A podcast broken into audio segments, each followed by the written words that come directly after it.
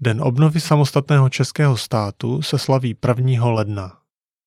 Je to oficiální státní svátek, takže jsou zavřené školy a úřady. Svátek připomíná tento den roku 1993, kdy se Československo rozdělilo na Českou republiku a Slovensko. Komunistická vláda v Československu skončila v roce 1989 převratem známým jako sametová revoluce. Rozdělení Československa na Českou republiku a Slovensko bylo poté nazváno sametový rozvod, protože proběhlo podobně jako sametová revoluce bez násilí.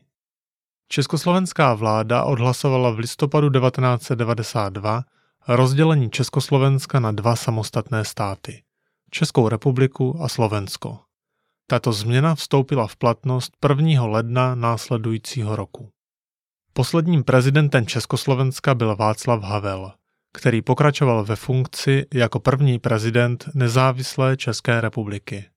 Vláda až do roku 2010 umožňovala občanům ponechat si dvojí občanství mezi Českou republikou a Slovenskem.